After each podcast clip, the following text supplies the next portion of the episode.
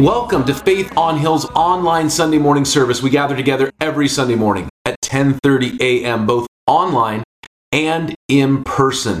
We are uh, in person at our building on Hill Road. We gather together. We have kids church. We pray together. We sing about and to Jesus together. We're in community together and we submit ourselves to God's word together. Then throughout the week, we meet in small groups, and you can email small groups at faithonhill.com. I want to thank everyone who came out yesterday to our church work day. You know, a couple times a year in the fall or late fall or late summer and you know the, the spring early summer we have these work days around the building and, and they're so thankful to everyone who come came out helped out just kind of you know you got a property it's you got to maintain it and so you know doing the weeds and trimming trees and all that kind of stuff so i say thank you to everyone who came out we are back in the book of the Revelation this Sunday. I had a great uh, time away last week. That's why we didn't have our Revelation study. Um, my family and I got to go to uh, Bend area and uh, enjoy uh, being in the high desert and doing puzzles. Um, you know, y- you can follow me at Adam Dalhanic and uh, on Instagram. You can see the awesome Street Fighter puzzle that we did uh, as a family and uh, went for walks enjoyed the enjoyed the you know the outdoors. It rained more than it was supposed to um, and high desert rain is like different than our rain over here in the portland area. So uh, we you know we just kind of chilled and stayed in and we just had a great time as a family. But we're back in the book of revelation. This sunday we will be starting in chapter 15 now when it comes to the book of the revelation timelines and charts figure very big in the American church experience. Growing up in a church that took the Bible seriously and took the book of the Revelation very seriously, man, there were end times charts. This is the timeline of events. This happens here and this happens there, and this coincides with this verse or prophecy or whatever. And there's generally speaking some validity to that. The Bible gives us a certain amount of timeline. Uh, Daniel chapter 9. The prophet is told, hey, there are seven sets of seven year periods that are left for God to deal with Daniel's people. That's Daniel, the prophet who wrote the book of Daniel. And God says, hey, I got seven sets of seven year periods in which I am going to deal with your people, the people of Israel. But in the 69th, this you know, the second to last, right? The Messiah is going to come and he's going to be cut off. And from that moment through till beyond this current moment, there has been a pause. It's almost as if God had a stopwatch and he hit pause on it. And the stopwatch is still there, and that final seven year period is ready to go. But God hasn't hit restart yet. Now, the book of the Revelation never talks about a seven year period, but it strongly implies it. And what I mean by that is this it implies it in the sense that all throughout, especially in the, our recent chapters, the last month or so, it's talked about things in terms of this happened for three and a half years, that's half of a seven year period, and then this happened for another three and a half years, put them together seven years. Jesus said that the things that will happen in the last days are things that are spoken of by the prophet Daniel. When we studied the Gospel of Matthew about a year ago, and we got to the Sermon on the Mount in Matthew chapter 24 and chapter 25, Jesus spoke about the words of the prophet Daniel that have not yet been fulfilled. So we understand in broad terms that the book of the Revelation, generally speaking, focuses on this seven year period, this final seven years where God deals with the people of Israel, he judges the evil of this world, and Jesus returns. Now, within the book of the Revelation, there are three sets of judgments. Jesus takes the scroll out of the hand of him who sits on the throne and begins to open the seven seals. And each time a wax seal is popped open, a judgment happens.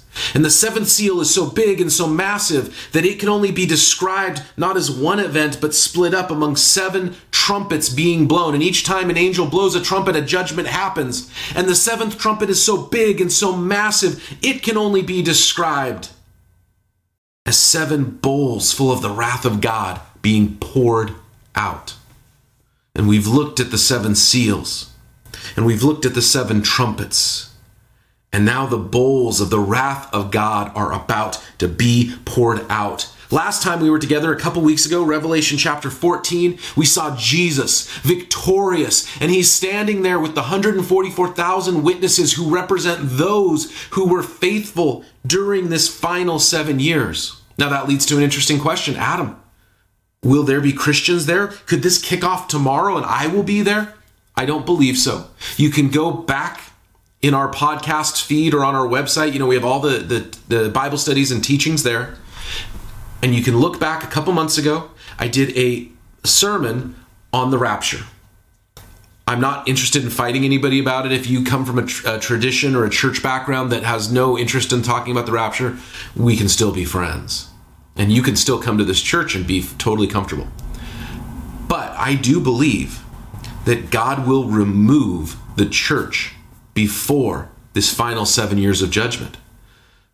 These who are with Jesus at the beginning of chapter 14 are Jewish believers, the 144,000, as God deals again with the people of Israel. And I do believe that non Jewish people will come to faith. People from every tribe and tongue and nation will say, Oh man, I missed it. Now, do we know exactly where they fit in the scheme of things? There's the people of Israel, there's the church, there's this other group, and we're not sure how that all works. I'm just going to say it's mysterious, but I know they're there. And they are there with Jesus in chapter 14, victorious, overcoming the world, not giving in to the temptation to follow the beast and to take his mark. But there are warnings given. This is about to happen. This is coming. Now, within the whole seven year timeline, do I know exactly when the stuff we're going to read about this morning happens? I don't. And I'd be very wary of anyone who comes up with like a timeline chart of the book of the Revelation. And you can Google this, right? Google image search like timeline of Bible prophecy, timeline of the book of the Revelation. And they'll tell you like this is when it happens. Maybe. It could also be that things that happen in, you know, the trumpets being blown are things that are like big picture. And these things happen at the very end. It could also be that it does happen in sort of a linear fashion over the seven years. And it could also be that these are things that generally take place or or take place in in massive order or they take place in the last three and a half years only there's all kinds of options instead of focusing on all right i got to get all these timelines right and i got to get my chart right and i'm going to do everything and know all these things i don't care i want to know about jesus I want to know about what he's doing, and I want to know the heart behind what's happening. It says in chapter 15, verse 1, that John saw in heaven another great and marvelous sign seven angels with the seven last plagues, last because with them God's wrath is complete. And I saw what looked like a sea of glass glowing with fire, standing beside the sea. Those who had been victorious over the beast and its image and over the number of its name, and they held harps given to them by God, and they sang the song of God's servant Moses and of the Lamb. So there are those who have been killed for their faith, most likely, but they did not bow. They did not give in. They were victorious. Something to think about. For them, victory meant death. How did Jesus save the world? It was through sacrificial love. It was through silencing himself against his accusers. It was by not fighting, but by submitting to the will of God. How different is that from the type of Christianity that is promoted by many churches of many different types old and young, modern and traditional, right and left? It doesn't matter. There's this I, I'm going to fight, I'm going to stand, I'm going to take ground. What did Jesus do? And what did these faithful men and women do? They were victorious over the beast and its image and the number of its name, most likely by dying. Something to think about. They held harps given to them by God, and they sang the song of Moses. Now, this is the idea like where people are going to sit around in heaven with harps. First of all, if I am given the ability to play like the legit harp, that would be amazing. Like the actual harp, the one you have to sit down and play, is an incredible instrument. I, there, if you've never been to like a high level harp performance, and I've a couple of times in my life seen high level harp playing, it's amazing. I would love the musical skills. As a guitar player, a bass player, I would love the skills to do that. But harp is this word that's kind of interchangeable. It could also be like lyre or lute. And honestly, it could be you have a guitar. he's he's gave him a guitar and John's like, I don't know what that is. Looks like a harp. All right, cool. The point is is that with these instruments they praise God and they say great and marvelous are your deeds, Lord God Almighty. Just and true are your ways, King of nations. Who will not fear you, Lord, and bring your name glory? For you alone are holy. All nations will come and worship before you, for your righteous acts have been revealed. Now, they are actually singing, um, when it says they're singing the songs that God gave uh, the, his servant Moses, they're actually singing lines that are drawn from places like Deuteronomy chapter 32. Jeremiah chapter 10 and the Psalms, Psalm 86, Psalm 98, Psalm 111. They're singing songs of the Jewish people. And they're declaring God's praise and declaring the coming victory and the coming righteous judgment. And they're saying, God, you're right in what you're doing. But they're also in this is an invitation. I want you to don't want you to miss that invitation. John, the writer of the book of the Revelation, was Jewish. He was born in Israel. All of the New Testament writers, except Luke, were Jewish mostly born in Israel. Some like um, some others might have been born like you know Paul was like physically you know geographically born outside of Israel. Um, you know, Saul of Tarsus, right? He's not from Israel, but he was Jewish culturally, ethnically. He considered Israel his homeland. And John here is calling out to his people, the people of God, the, the, the people of Israel, the chosen people. And he's saying, when the end of things come, the victory, the glory, the honor, the praise will be to Jesus the King. Come in. Come in. This, in many ways, is an incredibly Jewish book. It's a book that you can see John and, and God, through John, inviting the people in. In our day, I believe that there is an institutional entity called church. And it's not always the same thing as the organic family of God that is the church of Jesus. Sometimes the church of Jesus and the institution called the church are the same thing or they inhabit the same space. Often, often, in fact, I would argue through the majority of, of history, it's not. And there is an invitation, just as John is trying to invite his people, the Jewish people, to come in and be part of the family and see their Messiah and see their King. There's a part of me as a preacher. And you think, oh, preachers, they preach to the sinners, right? Yeah. And oftentimes I feel like I'm preaching to the sinners who go to church. There, there's a part of what we're doing as a church family where we're trying to invite in not people who are unchurched, although definitely them, but also people who are okay with church, who might go to church, but who are not believers. People who say, "Oh, I like, you know, I like the morals or I like the structure, I like the music." There's an incredible amount of people who want nothing to do with actually following Jesus, who love church. And quite honestly, some of them are really really ticked that church tells them that where they're at isn't okay because they just want to be at church. They love church. They love the community. They love the, the camaraderie. They love prayer. They love worship. They love all of these spiritual things. And they're just mad. And some of them have a fair point, by the way, because one of the reasons they're mad is that their neighbor, their cousin, their parents, their brother and sister, who are also people who just like church but don't really want to follow Jesus. But their sin isn't harped on. And we know that's true, right? We know that there are churches that will harp on and on and on and on about one or two or three particular sins or types of sinner. And this other type of sinner over there is getting a huge pass. Huge. We're entering Pride Month. Now, Pride Month, first of all, uh, it, to me, I always, I, I, my friends who are, who are gay know this too. Like, it's just a corporate thing. Like, you know how we always joke, like, you know, oh, that holiday was just invented by, you know, Hallmark to sell cards, right? Like, Pride Month is this thing where they they they do this thing for one month, and then all the corporations, you know, shut it down afterwards, right? So, but we're entering Pride Month. And my friends in the gay community are saying, like, hey, why is it that the church just goes on and on and on about us?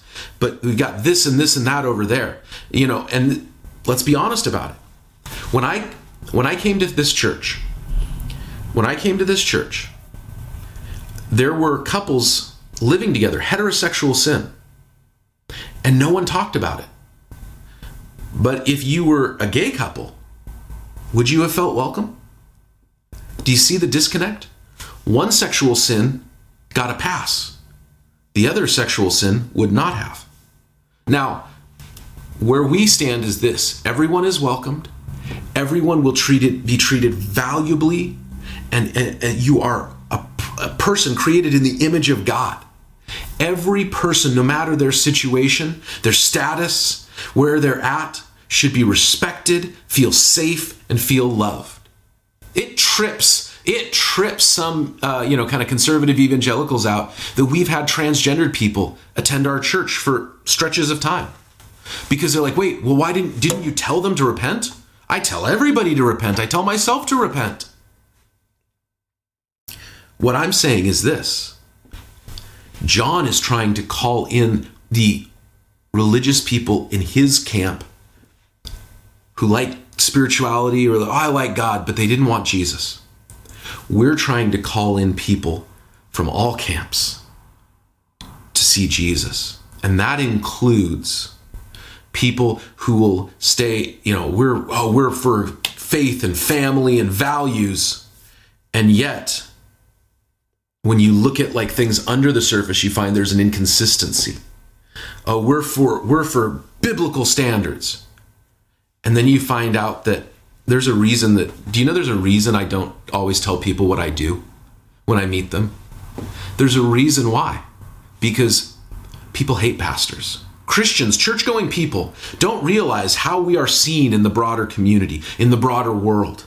In America, pastors have zero, zero uh, respect it, it, you know, socially, right? It used to be like in the 40s, the 50s, the 60s, right? If you were a, a clergyman, you were a respected person in the community.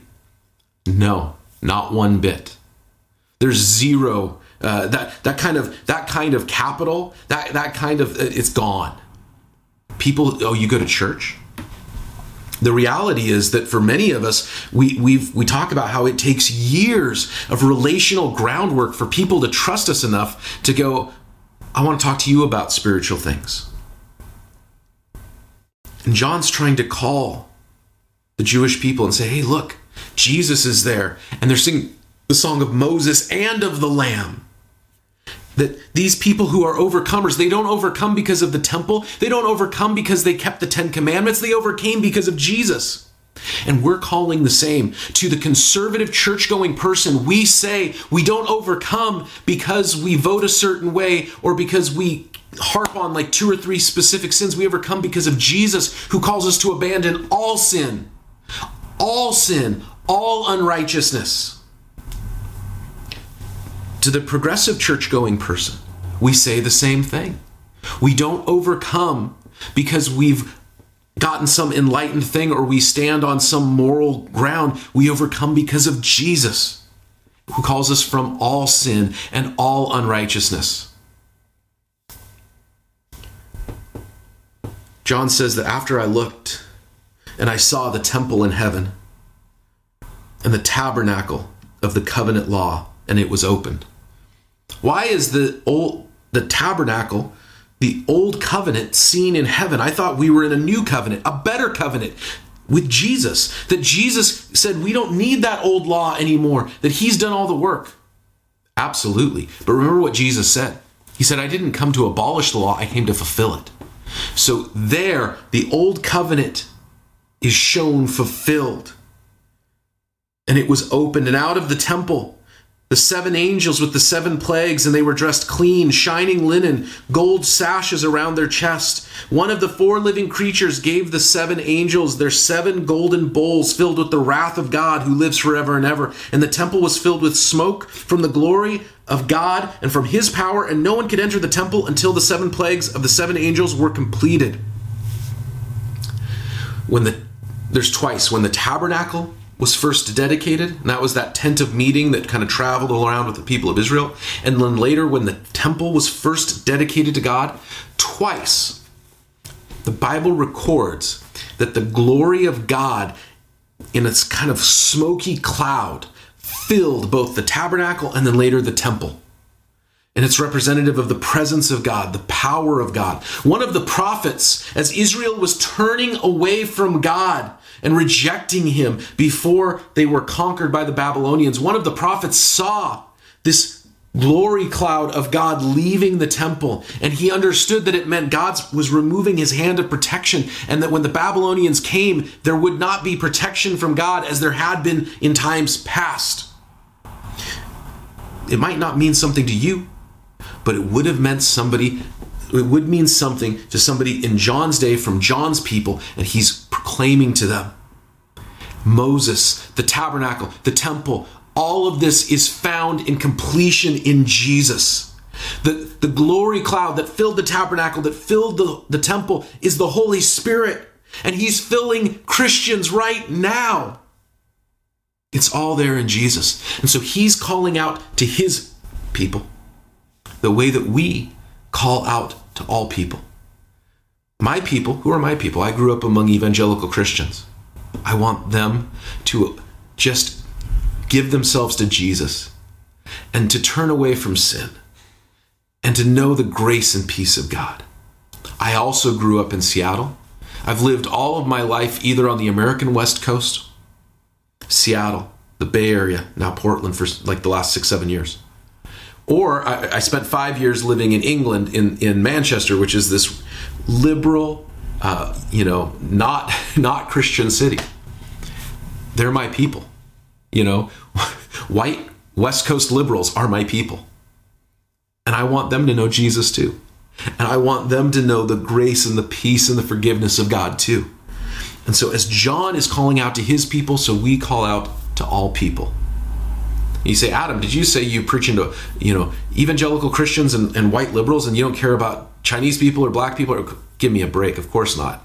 If you know me, first of all, you know that, that I am the only white, totally white person in my family. My, my wife is Hispanic. My kids are Hispanic. Uh, I care about all people. My godfather is a black man. Um, you know, I went to school uh, largely uh, there was largely white, but there was a huge Korean and, and Japanese community. I, I've grown up among many cultures.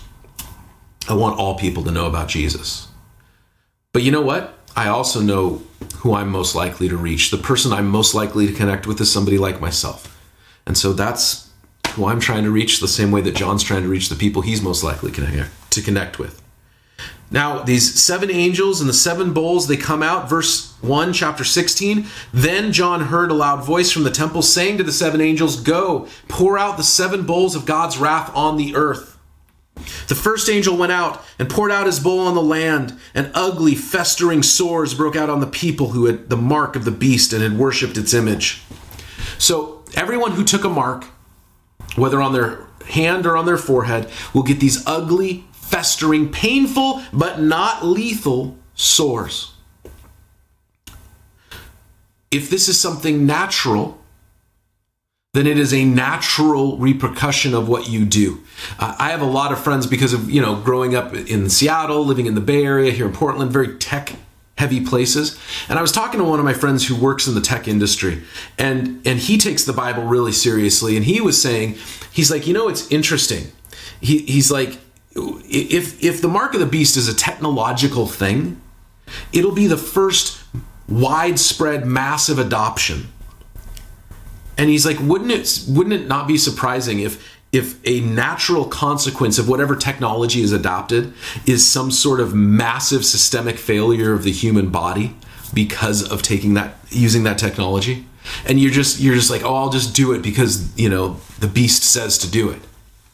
And it could be that but don't discount the supernatural. This could be a supernatural judgment for those who were warned. Remember Two weeks ago, the last time we studied the book of the Revelation, everyone will be warned do not take the mark of the beast, do not worship the beast, do not give yourself over to this false Christ. They took it anyway. It, I, I'm more of the opinion that this is a supernatural sort of judgment. The second angel poured out his bowl on the sea, and it turned to blood like that of a dead person, and every living thing in the sea died. What has God got against fish? I don't think he has anything against fish. This is sort of a giving people what they want. There are some judgments here that are very reminiscent to the judgments against Egypt with Moses in the book of Exodus. Uh, we went through that in our 20 minute Bible study podcast, or if you've just seen Prince of Egypt, you know what I'm talking about. People don't treat the earth well. I mean, let's just be honest about that. We don't. And, and, uh, I'm not a tree hugger, but man, I think there's there's a place where you say like people don't treat the earth well. And I think some of the blame of who's not treating the earth well gets a little misplaced, uh, and we're a little dishonest about what actually is happening. But that being said, it, you could see God just saying, like, here, I'm gonna I'm to judge you by giving you what you want. You wanted the mark of the beast? Here's the consequences. You wanted to destroy the earth, and you might remember a few weeks ago, one of the judgments in the uh, seven trumpet judgments was a direct judgment because people had not taken care of the earth, had harmed the environment. And now God's just saying, fine, you get what you want. Now, is this literally blood or is this something else? My my personal feeling is that this is a divine supernatural thing, but if it was some natural thing and John's using metaphor to describe it, doesn't bother me. The third angel poured out his blood uh, his bowl on the rivers and springs of water and they became blood. And then I heard the angel in charge of the water say, You are just in these judgments, O Holy One, you who are and who were, for you have shed the blood of your for they have shed the blood of your holy people and your prophets, and you have given them blood to drink as they deserve. And I heard the altar respond, Yes, Lord God Almighty, true and just are your judgments. Now, is literally every source of fresh water on earth turned to blood? Is it literal blood? I don't know. Maybe it says so. At the same time, there's a lot of metaphor and symbolism, so I don't know. Whatever's going on, they seem to be able to drink it. So whatever is happening, they they are able to drink and continue living. A human being can only go without water for a few days. So they are able to continue to go on, but this judgment is right there and it's in their face. When it says that I heard under the altar, verse 7, they responded, Yes, Lord Almighty, true and just are your judgments. Who's under the altar? The fifth seal was opened, and John looked and saw under the altar all of those who had been killed, murdered for their faith in Jesus. These are the people who were murdered, your holy people, your prophets, those who testified of Jesus and were killed for it. And they're saying, Yep, they killed us. Now God is making them drink the blood that they shed. The fourth angel poured out his bowl on the sun, and the sun was allowed to scorch people with fire.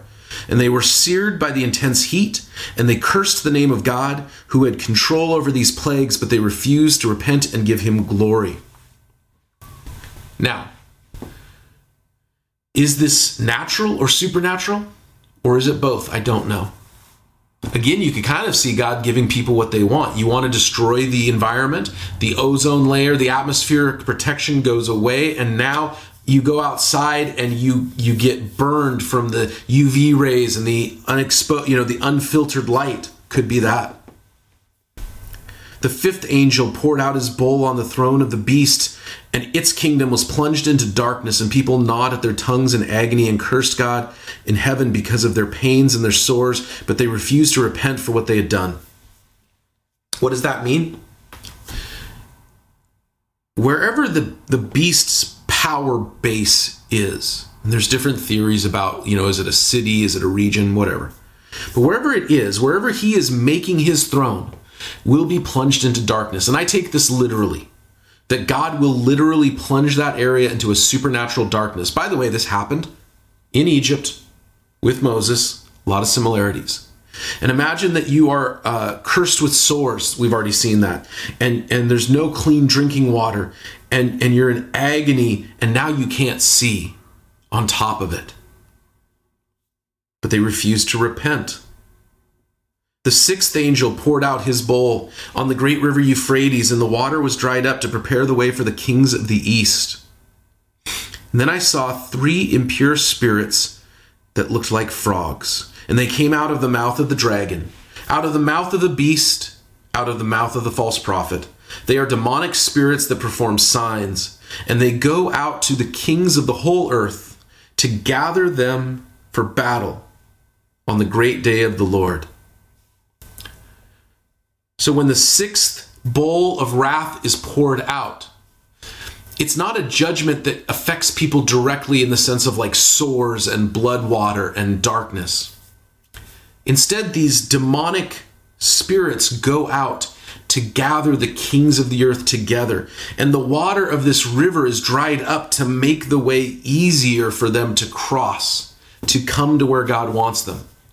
There is talk about the armies of the east. We've seen this before. There was mention of this massive army. And they come. And the uh, the armies of the west come and they gather for battle on the great day of the Lord. And are they coming to battle each other or have they all come together to battle against God somehow? We don't know. Um, I think the most reasonable assumption is that they gather together to make a final push, perhaps against where God has been sheltering the people of Israel, or perhaps against some other target. And, and they are thinking, hey, we will fight what is going on. And these demonic spirits rally the leaders, deceive them to come, you'll, you'll get victory. Now, in our very modern technological scientific age, the idea of demon frogs, we go, wait, what? That's not real.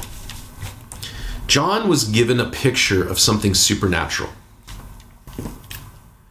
And he's just like, hey, this is the closest thing I can describe it to. And they went and they did this thing. I'm not one who sees demons around every corner. But it's not unreasonable to think that we live in a world of spiritual warfare. It's not unreasonable to think that when we pray for our leaders, maybe one of the things we're praying is that God would shield them from demonic attack or influence. That there are demonic spirits working and influencing as much as God allows them leaders and you know key people in key positions bureaucrats uh, people who pass regulations and you go well you know oh god must be really going after that senator but maybe it's somebody like the, the, the congressman's chief of staff or the bureaucrat who takes the law and then writes a rule that the law I'll just say this. They're coming together thinking we are going to have victory. God is pouring out his wrath, sores, blood water, you know, environmental devastation. There's, there's no way that the economies of the world are in good shape right now. The world is getting hammered by the wrath of God that it deserves. But they've gathered their forces together and they think that they will fight against God and against what is happening. And Jesus says, I'm coming quickly. He's, this is a message to those who are still alive, who have not taken the mark, who believe in Jesus. I'm coming quickly. Stand firm. Don't give in. The time is almost here. It's a warning to those who will gather on that day. Jesus is coming. And it says in verse 16 that they gathered the kings together in the place that in Hebrew is called Armageddon. And in more accurate pronunciation would be like Harmageddo and it's a plain uh, every tour that any church group ever takes to israel almost always goes there. It's like people people think armageddon is like talked about like all over the place in the bible. It's got one verse that mentions it. There's going to be this place where they gather. John name calls it and says it's this the plains of megiddo. This place called armageddon. It's a big flat area. You could gather a massive army there. And then, verse 17 the seventh angel poured out his bowl into the air. Between the sixth and the seventh seal, the sixth and the seventh trumpet, there was a pause. There is not. There's no more waiting. There's no more delay. The sixth and seventh bowl are both poured out, and that's it. There was the bowl poured out into the air, and out of the temple came a loud voice from the throne saying, It is done. Then came flashes of lightning, rumbles, peals of thunder, and a severe earthquake. No earthquake like it has ever occurred since mankind has been on the earth, so tremendous was the quake. The great city was split into three parts. The cities of the nations collapsed. God remembered Babylon the Great and gave her the cup filled with the wine of the fury of his wrath. Every island fled away, and mountain could not be found. The, the sky, from the sky, huge hailstones, each weighing about a hundred pounds, fell on people, and they cursed God on account of the plague of hail, because the plague was so terrible. Imagine hailstones. Like, I don't know if you've ever been in a major hailstorm. You know, you, you go to places like in Colorado, I know that they have these massive hailstorms. And a friend of mine went out to Denver area to visit some friends, and they were just there. And all of a sudden, this massive thunder and lightning storm comes through, and he had to file an insurance claim because his car was all beat up, uh, you know, dented and everything from these massive hailstones that had dropped down. We were camping last summer in La Pine, and all of a sudden our, our our cell phones like had like half a bar of reception. But it was enough to get a weather alert saying hey there's going to be a storm in the next 30 minutes. So we kind of cleaned up the campsite area and then we got into our car because better to be in our car than our tent if you're going to have a massive storm. And it was like somebody was dumping bags of ice like you get at the grocery store on top of us and massive chunks about as big as a grocery store uh, ice cubes coming down on top of everything. It was insane. And then it happened again five hours later. I've never seen anything like it. Imagine hailstones that weigh 100 pounds dropping, killing people, crushing, destroying. And they cursed God, but they would not repent. All of this comes not because God is like, oh, I want to just destroy everything. It comes because God has time and time again invited people to repent, to, to be saved from this, and they have refused. They refuse, they refuse, they refuse, and finally God says, It's done. No more waiting. The time is right. And every act of murder, every child who has been molested, every slave who has been trafficked, every corrupt deal, every bribe, every injustice, every wife who has been beaten.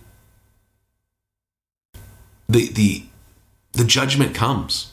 God says, All right, that's it. No more. The, the evils of this world must stop. It can't be allowed to go on. It can't keep happening. And justice comes. Friend, God loves you.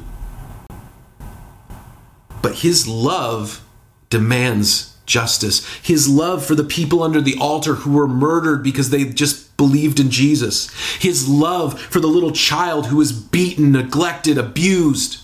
His love for the widow and the orphan. His love for those who should get justice and instead the justice system denies it to them. His love for people can't let this go on forever and his justice is coming. His grace and his mercy are here and now. And Jesus invites you, me, everyone to see the way out is through him. And so, friends, we invite you to know that Jesus Christ died so that we may be saved from our sin and saved from the wrath that is to come. We, we want you to know that God did not create the world to be like it is. And, and sometimes my kids, in fact, this last weekend, my kids asked me, why is the world like this? And why is the world like that? And my response was, it wasn't supposed to be this way. But people sinned and people continue to sin. And at some point, God will say, no more and things are going to totally get restart. It says that Jerusalem's going to be split into three, that the islands and the, the mountains will be changed, the physical geography of the earth is going to change. God's going to reset things. And we'll get into what that looks like in the coming weeks. But know this God loves the world so much that he cannot allow the evil and injustice to continue. So he will bring his justice. But he loves you and me so much that he himself became a human and died, taking all of the sins of the world, including the sins of these people here who refuse to repent, on himself, that whoever would believe in him would not perish but would have everlasting life. And that invitation is for you, it's for me, it's for your friend, it's for your enemy, it is for all people because God loves all people. And what is coming has to come. It's right that it's come. It, it needs to happen. But don't don't be there. Don't be part of it. Escape. If you have any questions about what we talked about, these are intense things. These are crazy things. That's what we have the small groups for. The small groups discuss what we talk about on Sunday mornings. And you can email smallgroups at faithonhill.com for more information. You can follow us at Faith on Hill on social media. You can see uh, video versions of all of these uh, online content on our Facebook page, live streamed on Sunday morning at 10:30 a.m. on our website, faithonhill.com, and you can uh, also follow the audio versions on Spotify or Apple Podcasts. Just search Faith on Hill. My name's Adam. I pray that God blesses you this week, that you rest assured knowing that Jesus has saved us from all sin. You guys have a great week.